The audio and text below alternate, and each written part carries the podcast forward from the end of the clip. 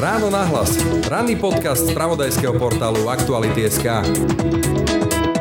On od 6 rokov začal mať také pomerne ťažko zvládnutelné záchvaty, ako by vyzeralo to záchvaty hnevu. To nie je klasická agresivita, to sú prejavy určitého zúfalstva, bezmocnosti, úzkosti, z nepochopenia toho sveta. Dominik nerozumel svetu a svet nerozumel jemu. 12-ročný Dominik je autista. Jeho mama, Jana Albertová, o ňom hovorí, že je to dieťa z inej hviezdy. Dieťa, ktoré zablúdilo na tento svet, no keď mu prestane rozumieť, dokáže byť aj veľmi vystrašené a aj agresívne. Sú to také prejavy, že dieťa, keď nie je pochopené, tak začne si hrísť ruku, udierať hlavu o stenu a potom sa to eskaluje do takých prejavov, že dieťa rozbije dvere, sadrokartom prerazí hlavou, hádže predmetmi, rozbíja sklo a tak ďalej, aby upozornil na svoje potreby. To bolo až život ohrozujúce? Áno, potom to začalo byť život ohrozujúce. Internátne školy, psychiatrické oddelenie a dokonca ani špecializovaná liečebňa však Dominika zvládnuť nedokázali. Jeho mamu tak čakala strastiplná anabáza hľadania nového domova. A vyhrané nemá Dominik ani dnes. Domov sociálnych služieb Hrabiny je pre klientov do 35 rokov veku. A ja sa pýtam, môžeme my dieťa s ťažkou formou autizmu v 35 rokoch, keď od 10 rokoch je zvyknutý na toto prostredie, zrazu presadiť niekam inam? A čo to s ním spraví? Aké riešenie tento štát ponúka? Žiadne. Dominik je autista, no nie je to žiadny filmový Rainman. Ak svetu okolo sebe prestáva rozumieť, vie byť aj hrozbou. Tak pre seba, ako i pre svoje okolie. No a tak objatia a bosky neraz striedali uhryznutia či demolácia nábytku. Dnes už Dominik žije druhým rokom v špecializovanom domove, bez mamy i svojej rodiny. V štáte, ktorý na deti ako Dominik vôbec nie je pripravený, však nájsť Dominikovi nový domov bolo doslova až nemožné. Slovensko si totiž ani len nevedie štatistiky, koľko tu žije takých detí, ako je Dominik. Pričom autistov tu medzi nami môže byť podľa kvalifikovaných odhadov až niekoľko desiatok tisíc. Je útorok 29. septembra. Počúvate Ráno na hlas. Pekný deň vám želá Braň Dobšinský. Ráno nahlas. Ranný podcast z pravodajského portálu Aktuality.sk. Pri mikrofóne vítam Janu Albertovú. Dobrý deň. Dobrý deň. Jana, ty máš syna Dominika, veľmi ho ľúbiš, ale napriek tomu momentálne s ním nie si. Je v ústave a nevieš sa k nemu dostať. Čo sa vlastne stalo? Lebo tá anabáza tvoja je veľmi zložitá, veľmi ťažká. Rôzne snahy o ústavy a nejaké miesta, kde by sa Dominik cítil dobre, pretože Dominik je autista až napokon sa rozhodlo, že to najlepšie riešenie je, že bude vyrastať bez teba, respektíve nebude vyrastať s tebou. Prečo? Tak e, situácia bola veľmi zložitá a Dominik je 12-ročné dieťa, ktoré má diagnostikovaný detský autizmus s ťažkou formou a po rokoch života s ním, kedy sme sa snažili prechádzať rôznymi terapiami a dať Dominikovi to najlepšie, čo sme mu mohli v tej dobe dať, čo poskytovala teda terapia a rôzne iné veci, ktorými sme mu mu chceli uľahčiť život, lebo Dominik je dieťa, ktoré nerozpráva, ktoré bolo dlho plienkované vyzeral ten Dominik zo začiatku, že ho potiahneme dosť ďaleko a že bude môcť teda byť zaraditeľný možno, že aj do bežnej školy ešte v tom veku tých troch rokov. Funkčný autista. Áno, že proste sa sfunkční ten Dominik a naozaj my sme nikdy neuvažovali nad tým, že Dominik by vyrastal mimo rodiny. To v žiadnom prípade nie. Ale okolnosti sa zmenili a ten zdravotný stav sa v podstate zhoršil eh, v jeho šiestich rokoch začal mať e, veľmi silné afekty a záchvaty, pri ktorých ubližoval najprv sebe, potom už aj nám a nedali sa terapeuticky nejakým spôsobom zvládnuť. Kde nastal potom teda ten zlom, kde si pochopila, že ak to takto pôjde ďalej, tak e, to ublíži ako jemu, tak aj tebe, tak aj jeho sestra? Bolo to vlastne v čase, keď on od 6 rokov začal mať také pomerne ťažko zvládnutelné záchvaty, ako by vyzeralo to záchvaty hnevu. To nie je klasická agresivita, to sú prejavy určitého zúfalstva, ťažkej bezmocnosti, úzkosti, z nepochopenia toho sveta. Dominik nerozumel svetu a svet nerozumel jemu a bolo veľmi ťažké ťažké sa dostať k jeho myšlienkám, pre ňo bolo ťažké pochopiť to, čo mu hovoríme. Dominik nám nevedel naznačiť, čo potrebuje, hoci my sme sa snažili a vedeli sme očítať veľmi veľa vecí, ktoré on potreboval a dokázali sme sa dorozumieť. V Amerike dokonca bol prípad, že už dospelé takéto dieťa zavraždilo vlastnú matku. Má si tento typ obav? Ako si to máme predstaviť, tá bezmoc, to zúfalstvo vyjadrené v agresii? Najprv sú to také prejavy, že dieťa, keď nie je pochopené, tak začne si hrísť ruku, udierať hlavu o stenu a potom sa to eskaluje do takých prejavov, že dieťa rozbije dvere, sadrokartom prerazí hlavou a hádže predmetmi, rozbíja sklo a tak ďalej, aby upozornil na svoje potreby. Keď ste ešte bývali v bytovke, to asi susedia nemali veľké pochopenie pre tento typ e, spolubývajúceho, predpokladám? No, bohužiaľ nie. My sme informovali samozrejme susedov o tom, že máme dieťa s takýmto vážnym problémom. Ono to, čím bol starší, bolo aj jasne viditeľné, že to dieťa je iné, lebo nerozpráva, hádže sa vonku o zem, má proste veľmi, veľmi neštandardné prejavy a bolo jasné, že to dieťa nie je v poriadku. Čo sa deje v matke, keď vidí, že to dieťa, jej dieťa, je agresívne a vie, že to vlastne nie je preto, že je agresívne, že sa hnevá, ale že si proste nevie poradiť so sebou, so svetom. Snaží sa pomôcť, takže som hľadala spôsoby, ako terapeuticky to zvrátiť, konzultáciami s psychológmi, čítaním literatúry a neviem čím všetkým, ale nešlo to. Jednoducho to nešlo a Dominika sme museli nastaviť na psychiatrickú liečbu, pretože už to bolo také, že v noci sme nespali, krik bol stále, dohryzený bol Dominik, dohryzený sme boli my a potom už neskôr to bolo aj také, že sme museli toho Dominika vlastne obidvaja v tom čase ešte s manželom držať, aby sme ho udržali. To bolo až život ohrozujúce? Áno, potom to začalo byť život ohrozujúce a život ohrozujúce začali byť také bežné veci, ktoré si bežný človek vôbec neuvedomuje a patria do nášho života, ako je napríklad cesta do školy. Pre Dominika je jasné, že keď to bolo takéto dieťa, bolo ťažké nájsť aj školu špeciálnu, ktorá by mu vyšla v ústrety a poskytla mu vzdelávanie čo najdlhší čas. Našli sme školu, ktorá bola vzdialená od nášho bydliska 50 km, takže denne som ho po diálnici musela vodiť 50 km čo ani pre zdravé dieťa nie je dobrá situácia a nie je to ešte pre dieťa, ktoré nerozumie tomu, čo je teraz, čo bude zajtra, čo bude potom. A ty musíš šoférovať ako matka, nemôžeš sa mu venovať? Áno, my sme si nastavili nejakú dennú rutinu, ako budeme chodiť, Dominik si na to zvykol a bolo to celkom dobré, ale zatiaľ sme chodili iba na jednu hodinu denne, kde sa mu teda v škole venovali, ale potom už to začalo byť po roku a pol tak náročné, že Dominik skrátka začal mať takéto ťažké afekty aj aj v aute a v aute, keď som šoferovala na diálnici, sa častokrát stalo, že si vyzul topánočku, hodil mi ju do predného skla, alebo mi hodil flašu s vodou do predného skla, alebo ma ťahal za vlasy, takže vytrhával proste celé chumače vlasov a to sa nedá riešiť, keď šoferujete, takže tam treba nejako zasiahnuť. Samozrejme úpravou toho prostredia, nachystaním mu nejakých hráčiek, veci, ktoré by ho zaujali počas tej cesty. Všetko toto sme robili, nič nezaberalo a ten stav sa vlastne veľmi, veľmi, veľmi zhoršoval fungoval. Prišla taká celá anabáza, čo viem, e, púte po psychiatriách a rôznych ďalších špecializovaných zariadeniach, ale nič nefungovalo. Áno, my sme skúšali potom Dominika umiestniť do dvoch internátnych škôl, lebo sme si mysleli, že teda aj na rady psychológov a psychiatrov, že pokiaľ Dominika odbremeníme od e, veľkého množstva senzorických podnetov zvonka, z prostredia a dáme ho do prostredia, ktoré bude pre neho stabilnejšie, čo sa týka zmien, takže ten jeho stav sa môže stabilizovať a zlepšiť.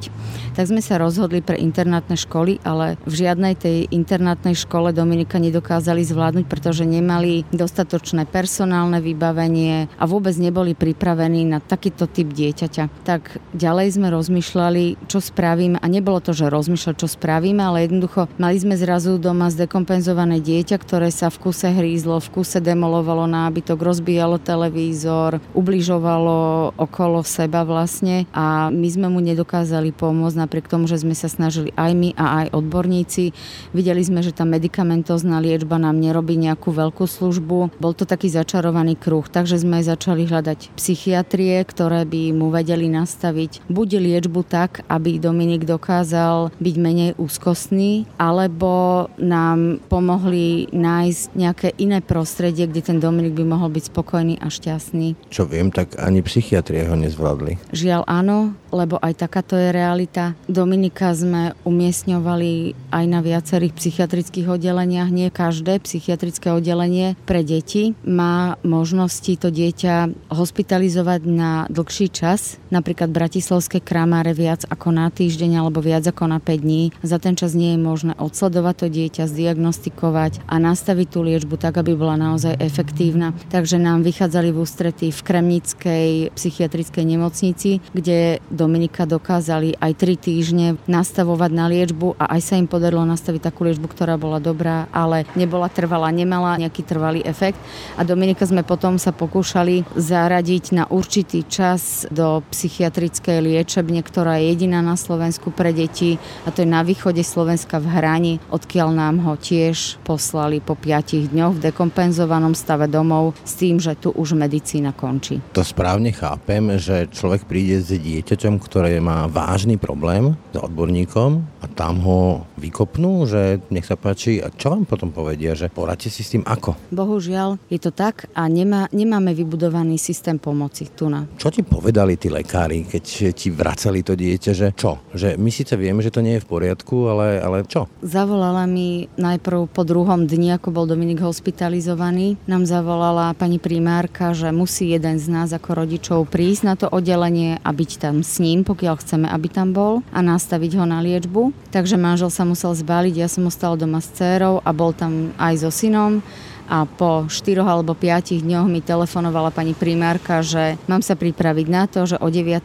ráno oni pristavia sanitku a odvezú ho domov s tým, že ona mi dala jedno odôvodnenie a to bolo tu medicína končí. Že si umili ruky? Áno, z jej strany to bolo vybavené, pretože naozaj nevedeli ako, ale v podstate mali pravdu, pretože to, čo dieťa s autizmom potrebuje, nie je medikácia, to je úprava prostredia, to je nastavenie vhodných denných rúk rutín, vytvorenie bývania, ktoré mu pomôže zvládať život tak, aby on sa cítil v bezpečí. No ale to sú predsa veci, ktoré sú už vo svete vyskúšané, odladené. U nás Dominik nie je nepochybne jediný takýto takéto dieťa. My nemáme žiadne také zariadenie, kde by vedeli takéto deti normálne že fungovať nejakým spôsobom? Na Slovensku je jediné zariadenie, ktoré je vybudované pre ľudí s autizmom, ktoré vybudoval pán doktor Šot, ktorý má tiež syna s autizmom a to je Drahuškovo. Toto zariadenie vybudoval podľa vzoru zo zahraničia, ale je to zariadenie pre 10 dospelých klientov s autizmom, kde im vytvorili vhodné prostredie, lenže problém je v tom, že náš štátny systém toto nedokáže zafinancovať, pretože prakticky, aby tie deti v úvodzovkách tam mohli fungovať bezpečne, tak musí tam byť viac zamestnancov ako samotných klientov a to náš štát bohužiaľ nikdy nezaplatí. Hovoríš Drahoškovo 10 klientov, pacientov, koľko takých prípadov ako Dominik na Slovensku máme? Presnú štatistiku, koľko je takýchto ľudí s nízkofunkčným autizmom nemáme, pretože Slovensko si nevedie absolútne žiadnu štatistiku o tom, koľko máme vôbec ľudí s diagnózou autizmus. Tá diagnóza je tu niečo do 30 rokov, to znamená, že tí najstarší autisti majú do 30 rokov, ktorí boli diagnostikovaní a nemyslelo sa a ani dnes sa ešte nemyslí na to, že kam si tí ľudia budú musieť raz ísť a v podstate je to tak, že doktor Schott urobil takú nejakú štatistiku, povedzme, že odhadovú podľa Českej republiky, ktorá si dala tú námahou štatistiku, si spravila a vychádza to, že na počet obyvateľov môže byť diagnostikovaných v našej krajine okolo 34 tisíc ľudí s autizmom, čo ale neznamená, že všetci sú na tom tak ako náš Dominik. U niektorých je tá funkčnosť vyššia a môžu si dovoliť žiť aj život v bežnej spoločnosti s istými obmedzeniami. Keď na tým premyšľam, tak pravdepodobným dôvodom, prečo si tie štatistiky nevedieme, je, že radšej nechceme vedieť, aby sme to nemuseli riešiť. Milím sa? Ja tomu nerozumiem. Ja nerozumiem, že prečo sa toto deje pretože rodičia a aj odborníci roky sa snažia o to presviečať mocných tohto štátu, aby v tejto problematike zaujali jasný postoj a aby začali niečo budovať, ale naozaj niečo sa deje. Za posledné roky zmeny nastali v sociálnom systéme, ale to sú také malé kvapôčky v mori, ktoré nebudú stačiť a nestačia už ani teraz. Deti s diagnostikou, ktoré majú 2 alebo 3 roky, čakajú na diagnostiku rok na terapiu niekedy aj viac. To sú hrozné veci. A dovtedy je to na tých rodičoch, hej? Áno, dovtedy je to o tom, že rodič sa utieka k sociálnym sieťam, kde nájde rôzne informácie, ktoré sú netriedené, ktoré nemusia byť aj odborné, ale snaží sa pomôcť a fakt je to, je to iba na rodičovi. A čo je veľmi smutné, je to, že tu si nikto nedokáže zrátať náklady, ktoré nám s tým vzniknú. Viete, ono je to tak, že keby sa včas investovalo do prevencie, tak samozrejme sa nám to vráti. Inými slovami, ak tento systém sa nepostará o deti ako Dominik, tak vlastne Dominik paralizoval celú rodinu. Teba ako matku, manžela ako otca, nehovorím o sestre, a to vlastne, vy ste sa museli venovať jemu, minimálne jeden, bez toho, aby napríklad eh, mohol pracovať alebo niečo ostatné. Ak by štát dokázal zainvestovať do toho, aby boli kvalitné školy pre deti s autizmom, potom kvalitné domovy sociálnych služieb, kde by sa starší a dospelí autisti mohli buď ubytovať alebo tráviť voľný čas, tak rodičia by mohli chodiť do práce, rodičia by mohli prinášať tomuto štátu isté zdroje, z ktorých by sme profitovali všetci. Takto je to tak, že všetci, ktorí pracujú, sa skladajú na lieky týmto ľuďom autistickým, lebo sú zdekompenzovaní, sú v ťažkom stave, to je jedna vec. Potom matkám alebo otcom, ktorí sú na opatrovateľskom príspevku a potom im platíme samozrejme dôchodky. Je to oveľa väčší balík peňazí, ako keby sme investovali do včasnej intervencie a včas sa postarali o týchto ľudí, ktorých by sme sfunkčnili do najväčšej možnej miery a tí ľudia by potrebovali časom oveľa menej starostlivosť starostlivosti, ako tomu bude, ak takúto starostlivosť mať nebudú. Vrátim sa teraz k tomu príbehu Dominikovmu. V úvodzovkách vyhodili vás teda ešte z toho najšpecializovanejšieho zariadenia, Neviem si predstaviť, čo si asi matka v takej chvíli e, myslí a cíti. Čo sa potom dialo ďalej? My sme pochopili, že Dominik už do školy nebude môcť ísť, lebo žiadna škola nebude mať kapacitu na to, aby ho zvládla. Takže existuje taká formulácia, že dieťa má pozastavené dochádzanie do školy z dôvodu dlhodobo nevyhovujúceho zdravotného stavu. Ale pochopili sme, že ani medicína nám tu nepomôže, takže jediné, čo vieme urobiť, je hľadať domovy sociálnych služieb, kde by Dominik mohol žiť v izolovanejšom prostredí a mohol by byť spokojnejší a šťastnejší a jeho zdravotný stav by sa zlepšil samozrejme aj fyzicky a psychicky. Našli ste taký domov? Momentálne tam Dominik je. Aký je to pocit pre teba ako matku rozhodnúť sa, že pre Dominika ako tvoje dieťa je lepšie, ak bude v takom zariadení než s tebou? Ťažký, pretože žiaden rodič by dobrovoľne nechcel byť položený pred takéto rozhodnutie, že si musí povedať a pri priznať to, že už nezvládame ďalej starostlivosť o naše dieťa, ktoré milujeme. A jednoducho na rady odborníkov zo všetkých strán si uvedomiť to, že musíme musíme niečo urobiť a musíme Dominikovi poskytnúť iné prostredie, lebo to, čo je doma, je príliš hektické, je príliš obmedzujúce pre ňo a nedokáže chápať bežné veci, ako je vyloženie nákupu z tašky, otvorenie chladničky v čase, keď chce sa nájsť niektorý člen rodiny a podobne to sa nedá popísať, že aké sú to pocity. Je to nesmierne, nesmierne ťažké a ešte ťažšie bolo nájsť takéto zariadenie, pretože tie zariadenia na Slovensku neexistujú a neexistujú najmä pre deti lebo napríklad dieťa do 18 rokov je možné umiestniť iba v zariadení, ktoré má v názve napísané špecializované zariadenie. V podstate ide o kvázi bežnú DSS, domov sociálnych služieb, ktorá má možnosť poskytovať špecializovanejšie služby.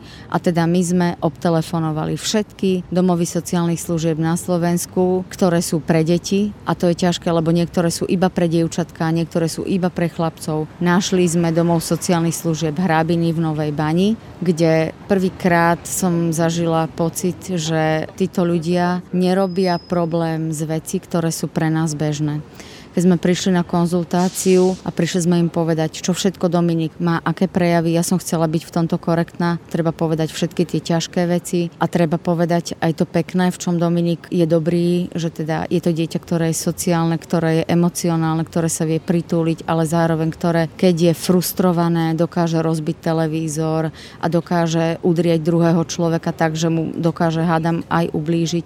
A oni sa ma opýtali takú praktickú vec, že rozbíja sklo A ja hovorím áno, nevadí, dáme plastové poháre a taniere. A táto veta bola pre mňa veľkou úľavou, lebo som zistila, že toto sú presne tí ľudia, ktorí vedia, o čom hovorím, neboja sa. Lebo tu ide o to nebať sa. Nebať sa ísť do konfrontácie aj s takýmito prejavmi, lebo sú to prejavy niečoho, čo ten človek cíti a keď to niečo, čo ich spúšťa, dokážeme eliminovať, tak ten prejav jednoducho odoznie a zmizne. A ako vníma Dominik ten svoj pobyt tomto zariadení? Bolo to nesmierne ťažké a stále to je ťažké pre mňa. Návštevy prebiehajú tak, že, alebo prebiehali v minulosti, lebo momentálne je situácia iná. Prebiehali tak, že som za ním prosto prišla väčšinou cez víkend, keď bolo dostatok času a zariadenie nám poskytovalo to, že sme mohli byť s ním na izbe a tráviť tam s ním čas úplne slobodne. Ja som mohla ísť s Dominikom dolu do parku, je to naozaj v krásnom prostredí, mohla som mu priniesť nejaké jedlo, hráčky, absolútne čokoľvek, byť s ním ním, aj s tými ostatnými deťmi.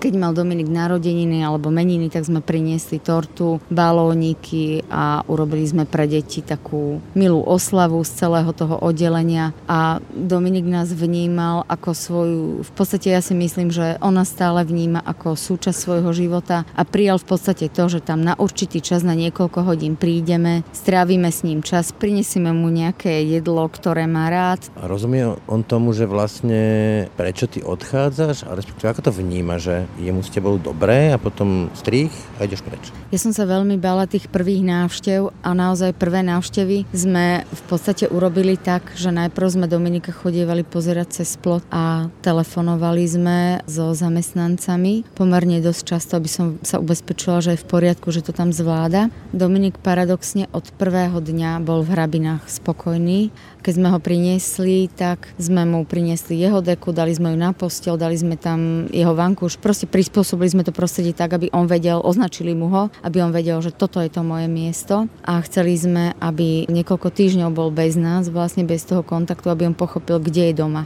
kde je jeho miesto teraz už a on tam bol nesmierne spokojný. On sa tam od prvého dňa upokojil, doma nám nevedel zaspávať, nevedel v noci spať. On to tam vníma ako domov? Áno, ja si myslím, že áno, lebo on od prvej noci tam proste spal celú noc, ráno vstal, išiel sa vycikať a doma pritom mal v noci plienky. On tam začal robiť pre mňa ako veľké pokroky, čo sa týka tohoto. A bolo to spôsobené tým, že sú tam pravidelné denné rutiny, ktoré sa dajú zrátať na prstoch dvoch rúk alebo jednej ruky. Toto je pre neho istota, ktorá mu veľmi pomáha pochopiť ten náš svet. A on rozumel tomu, že kto sme. Ja som mala veľké obavy z toho, že ten Dominik nebude chápať, že, že sa stratí tá emocionálna väzba. Toho som sa bála najviac. A jedného dňa to bolo asi už po roku, ako bol Dominik v Hrabinách, teraz je tam 2,5 roka. Boli sme na izbičke, hrali sme sa a ja som potom potrebovala niečo ešte vyriešiť s vychovávateľkou, tak som za ňou vybehla na chodbu a ten Dominik utekal za mnou na chodbu a kričal mamička, mamička, mamička. On ma doma nikdy neoslovil. Že tá väzba dieťa, matka nezmizla? Nie, to tam stále je. To proste, to je niečo, čo sa asi zmeniť nedá. Jednak to bolo veľmi dojímavé, bolo to nesmierne bolestné, na druhej strane však ma to veľmi upokojilo v tom, že je to takto dobré. Dobre, ale prišla korona, teraz rôzne tie karantény, obmedzenia a asi to je sek aj v tomto tvojom vzťahu s Dominikom. Bohužiaľ, istý čas, asi po tom roku to bolo, že keď som za Dominikom prišla raz za tri týždne alebo raz do mesiaca, tak najmä v zimnom období to dochádzanie bolo teda náročnejšie a ten Dominik bol taký, že ostal plačlivý, keď sme odchádzali. Dával nám najavo, že nechce, posadil ma naspäť, chytal ma za ruku, nechcel, aby som odišla a to bolo veľmi bolestné. To bolo naozaj veľmi, veľmi ťažké. Tak som rozmýšľala nad tým, aj som sa teda radila s odborníkmi, že čo spraviť, aby sme tento jeho stres nejako eliminovali, lebo to bolo ťažké emocionálne aj pre ňo a aj pre mňa. Tak sme to začali robiť tak, že som pravidelne za ním chodila každé dva týždne a veľmi pekne toho začalo fungovať. On prestal mať takéto prejavy. Čiže istý rytmus. Áno, dali sme tomu takýto nejaký rytmus a fungovalo to naozaj krásne. Ja som si vytvorila takú nejakú, lebo dať dieťa niekam, kde je mimo rodiny, to sú pre rodičov a najmä asi pre mami veľmi ťažké emocionálne zranenia, ktoré aj tá mama si potrebuje nájsť nejaký spôsob, ako tieto, tieto bolesti liečiť. A A toto bol spôsob, ktorým to veľmi pekne fungovalo. A zrazu prišla korona a my sme za Dominikom zo dňa na deň nemohli jednoducho už ísť. A on to ani nemôže chápať. A my mu to ani nevieme vysvetliť, nevieme sprostredkovať vlastne, nevieme urobiť nič. Skrátka, nedá sa. Ja jediné, čo som urobila, bolo to, že teda samozrejme, že som telefonovala do domova sociálnych služieb, ale dohodla som sa aj s pánom vychovávateľom, ktorý je nesmierne ústretový v tom, že mi toho Dominika nafotí a pošle mi fotky. Mimochodom, telefonuješ s ním? Dokáže on zvládnuť telefonát? Alebo potrebuje ten osobný kontakt? Nie, telefon nezvládne, keďže on nevie verbálne vyjadriť, nevie povedať vetu, on vie povedať slova vie povedať, keď si prosí tortu, povie torta, keď jablčko, vie pomenovať niektoré veci, pokiaľ mu to naskočí v tej hlavičke. Niekedy ani tie slova správne nenaskočia, ale akože mama už vie, vieme odzerať proste aj z toho, čo, toto vzduchu, ktorý pláva okolo toho dieťaťa. Ale to sa nedá telefonovať, ale ja by som do toho ani nešla. Už len preto, že to neviem ovplyvniť. A ja neviem, či by ho to ešte viacej nerozladilo. A mohol by prísť afekt, mohol by si on uvedomiť, že tam na tom druhom konci toho telefónu je mama a on ju nevidí a on má tú mamu spojenú s pozitívnymi emóciami alebo zážitkami, ktoré mu sprostredkovávam, keď prídem, čo je napríklad, ja neviem, nejaké DVDčko, ktoré mu priniesiem, alebo naozaj ten kúsok torty, alebo jablčko, alebo pesničky, ktoré si spolu spievame a tohoto by sa on nevedel dožiadať, toto by som mu cez telefón nevedela dať. Si zmierená s tým, že Dominikov život, Dominikov osud, Dominiková budúcnosť je už, a to v najlepšom možnom prípade takýto typ ústavu? Nie som s tým zmierená, pretože toto je skutočnosť, s ktorou sa zmieriť podľa mňa nedá dať dieťa preč z rodiny a priznať si to, že to dieťa nevieme doma zvládnuť, že mu doma nevieme poskytnúť adekvátne prostredie, je zraňujúce pre rodiča a podľa mňa sa s tým vyrovnať nedá. Snáď berieš ako zlyhanie? Neberiem to ako zlyhanie, ale emocionálne to beriem ako niečo, na čo si treba iba zvyknúť a prijať to ako fakt. Lebo osobne vnútorne to beriem ako cestu horšieho zla pretože viem, že v zahraničí majú tieto deti inú starostlivosť, ktorá je kvalitnejšia a viem, že je možné deťom s autizmom alebo ľuďom s autizmom poskytnúť aj kvalitnejšiu starostlivosť, ale z zadaných podmienok tejto krajine to nie je možné. Veľa si hovorila o rôznych tých prejavoch Dominikových um, agresivity a nezvládania tej reality vôkol, o všetkých tých uh, ťažkých situáciách. A napriek tomu o ňom hovoríš ako dieťa z inej hviezdy. Čo ti to teda napriek všetkým tým ťažkým situáciám a dramatickým situáciám vlastne dal ten Dominik? Ja si myslím, že všetci ľudia, ktorí sa narodia na tento svet a majú nejaké iné nastavenie, nás môžu len obohatiť. To v prvom prípade. Dominik je a aj všetky takéto deti citlivujú tento svet a prinášajú nejaký iný rozmer. Zrejme ide o to, aby nás naučili dívať sa na svet očami tých druhých. Byť empatickejší, byť viac citlivý k iným a pochopiť inakosť a prijať ju, proste prijať takú tú aj ľudskú diverzitu, že sme rôzneho nastavenia fyzického, psychického, emocionálneho a povznie sa na to a napriek tomu prijať a ľúbiť ľudí aj s takouto inakosťou. A ja som si ešte tak nejak viac uvedomila všetky tieto veci, keď som naposledy minulý týždeň išla z Hrabín, lebo som mala naplánovanú návštevu, že pôjdem za Dominikom a asi 30 km kilometrov pred hrabinami mi telefonovali do auta, že bohužiaľ už mi nemôžu túto návštevu umožniť, lebo mali zasadnutie krízového štábu, ktorý rozhodol o tom, že hrabiny tiež patria do červenej zóny, pretože sú v okrese Žarnovica a od dnešného dňa tejto chvíle sú uzavreté pred návštevami a že za tým Dominikom ma už pustiť nemôžu. A v tom aute tie emócie boli naozaj veľmi, veľmi ťažké, lebo po tej korone vlastne ja som Dominika 4 mesiace nemohla vidieť vôbec. Potom boli povolené návštevy vlastne cez letné prázdniny na 30 minút s rúškom na ústach. A to je situácia, ktorá je veľmi ťažká aj pre rodiča a aj pre to dieťa. 30 minút pre dieťa so zdravotným postihnutím je tak málo, že to dieťa si ani nestihne uvedomiť, že teraz je tu mama a teraz tu môžem byť s ňou a už je koniec Je to proste neskutočne málo. Ja som to videla na tom Dominikovi, že keď prišiel, bol zmetený veľmi, lebo už sme nemohli byť v izbičke, už sme museli byť v jednej miestnosti, ktorá bola pri dverách a bola vyčlenená pre návštevy, kde ja som musela mať rúško, vydezinfikovať si ruky. Dovolili mi priniesť pre neho teda tortu, ktorú som kúpila vakuovo zabalenú, čiže nemohla byť nejakým spôsobom infikovaná. Obal som predtým dezinfikovala. Proste tieto opatrenia tam jednoducho museli byť a ten Dominik vedel, že tá mama niečo prinesie a on sa snažil za tú pol hodinu si vypýtať všetky tie dobroty, ktoré som mu priniesla, proste torta, zjedol tú tortu. A hneď na to jablčko.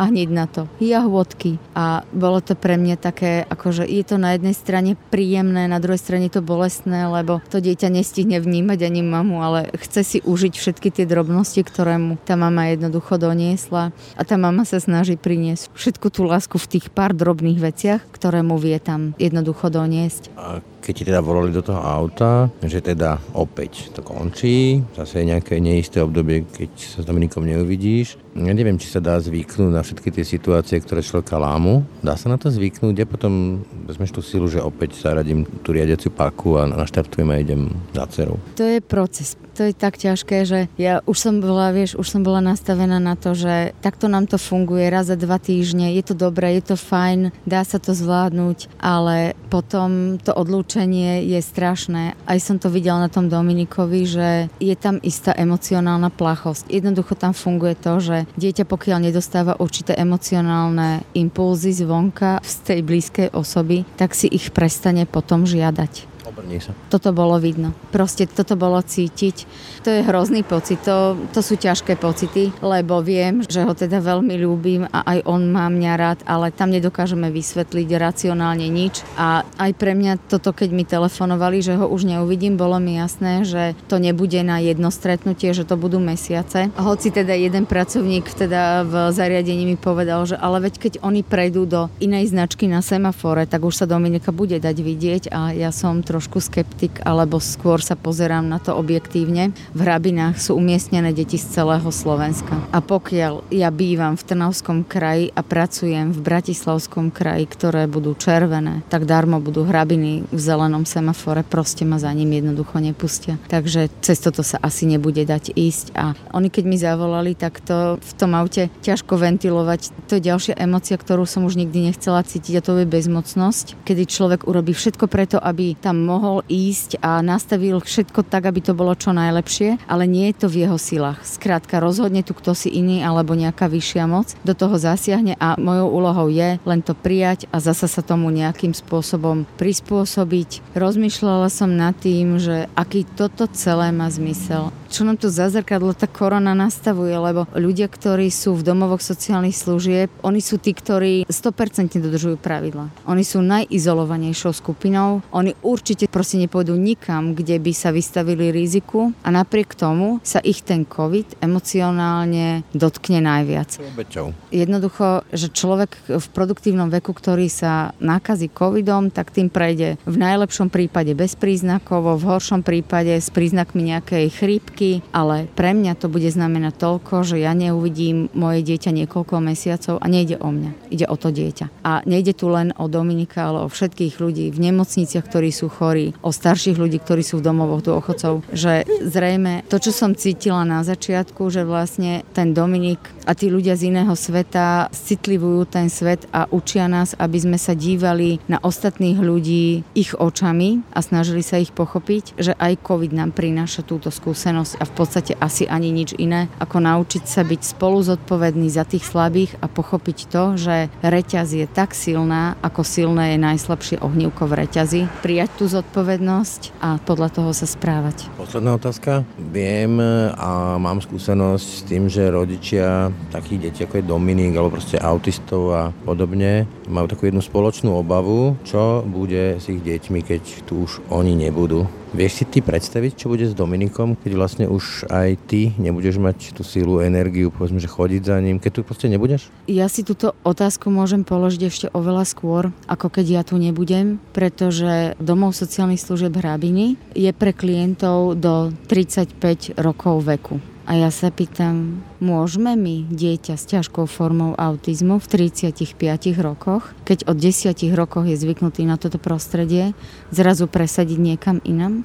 A čo to s ním spraví? Aké riešenie tento štát ponúka? Žiadne. Pre tento štát deti ako Dominik, keď budú mať 35, prestanú existovať? Vymažú ich z mapy? No, podľa mňa bude musieť dôjsť k tomu a aj dochádza k tomu teraz, lebo naozaj rodičia a aj odborníci tlačíme na to tento štát, aby niečo budoval, robil. Naozaj vytvárame intenzívne určité kroky k tomu, aby pochopili ľudia v sociálnej sfére, že tu na treba naozaj niečo začať robiť pre veľkú časť tejto populácie. To sa nebavíme o pár ľuďoch, tisícky. Áno, že jednoducho musíme začať niečo vytvárať a to niečo znamená od zariadení pre deti, ktoré budú trojročné až po ich smrť v podstate. Ale ak sa to nezmení, ak by zostala takáto situácia, tak znamená to, že keď bude mať Dominik 35, tak tento štát ho vymaže z registra, jednoducho prestane pre ne existovať, alebo ako to mám chápať?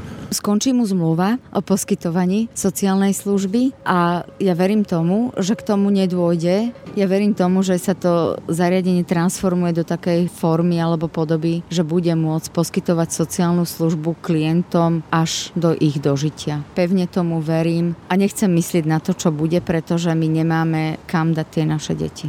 Tu net kam. Toľko Jana Albertová, ďakujem za rozhovor. Ďakujem aj veľmi pekne za pozvanie. Ráno nahlas. Ranný podcast z pravodajského portálu Aktuality.sk. Tak to bolo dnešné ráno na hlas. Tento podcast, ako aj všetky naše ostatné podcasty, vznikli aj vďaka vašej podpore, za ktorú vám aj týmto ďakujeme. Pekný deň a pokoj v duši praje. Braň Robšinský. Všetky podcasty z pravodajského portálu Aktuality.sk nájdete na Spotify a v ďalších podcastových aplikáciách.